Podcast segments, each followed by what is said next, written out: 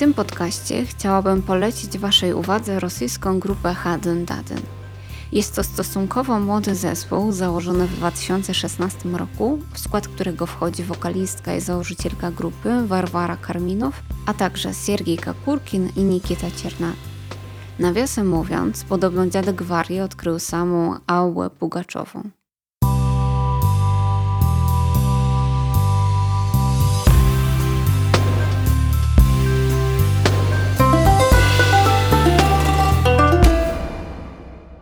Haden Daden tworzą piosenki na pograniczu folku i synth-popu, ale nie wiem, czy są to wyczerpujące określenia.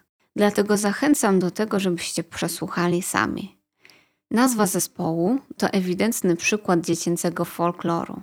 Haden Daden dla wokalistki we wczesnym dzieciństwie był takim magicznym hasłem, którego używała do określania wszystkiego. Przyznam szczerze, że to ciekawy przykład folkloru dziecięcego. Spróbujcie to sobie wymówić. Dla mnie szczególnie ciekawym utworem tego zespołu jest piosenka Armianie, czyli w tłumaczeniu na polski, jak możecie się domyślić, Ormianie. Piosenka opowiada o osiedleniu Ormian w Nachiczewanie. Построили дома z krasiwymi sadami, Armianie, Armianie w Nachiczewanie. Zbudowali domy z pięknymi ogrodami, Ormianie, Ormianie w Nachiczewanie. Do samego utra всю noc pratancowali. Do samego rana całą noc przetańczyli. Wydaje się, że to taka sielanka. Ormianom udaje się znaleźć skrawek ziemi, na którym mogą się osiedlić. Końcowa zwrotka zbija nas z tego tropu. Pojawiają się krajobrazowe rekwizyty właściwe wielu prowincjonalnym rosyjskim miastom. Razruszane składy, zawody obwietrzali, zniszczone magazyny, przewietrzone fabryki. Ten utwór to nostalgiczne wspomnienie dawnego charakteru niegdysiejszego miasta, w którym Ormianie i ich kultura stanowiły ważną część codzienności. Warto tu wspomnieć co nieco o Nachiczewanie, miejscu, które wspomniane jest kilkukrotnie w utworze.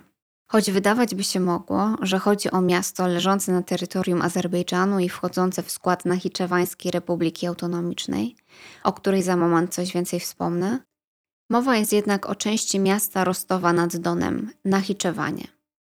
Nawiasem mówiąc, Rostów nad Donem jest znany z rzeźnika z Rostowa, seryjnego zabójcy, którego historię wykorzystano parokrotnie w popkulturze. Dla ciekawskich albo rządnych historii mrożących krew w żyłach polecam lekturę biografii tego człowieka. Dobra, koniec tych dygresji. Dlaczego rozróżnienie Nachiczewanu miasta stolicy i Nachiczewanu części innego miasta jest takie ważne? No właśnie, jak w prosty sposób to wytłumaczyć? Nachiczewan, jako część autonomicznej republiki, podlega jurysdykcji Azerbejdżanu. Jak zapewne wiecie, a może i nie, bo nie jest to wiedza, którą można zdobyć w szkole z podręczników, sąsiadujące ze sobą państwa, Armenia i Azerbejdżan, nie utrzymują stosunków dyplomatycznych. Co więcej, o czym miałam okazję się przekonać podróżując po tych krajach, są one w stanie wojny. Trzeba być niezwykle ostrożnym, co się mówi w Azerbejdżanie o Armenii, jeśli w ogóle warto tam o tym wspominać, i na odwrót.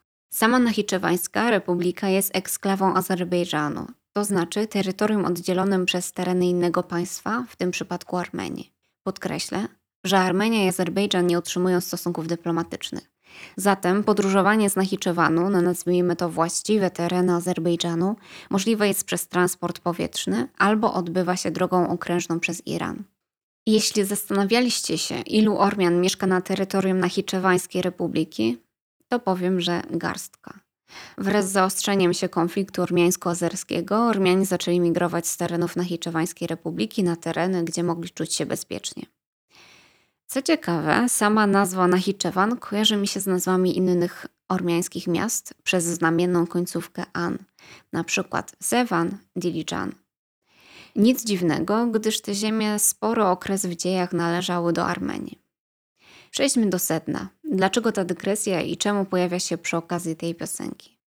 Po to, by zrozumieć pewną przewrotność i dwuznaczność tekstu zespołu Hadden Dudden, warto podkreślić, że Nachiczewan kojarzy się Rosjanom przede wszystkim z tym kawałkiem terytorium Azerbejdżanu zdominowanym przez ludność azerską.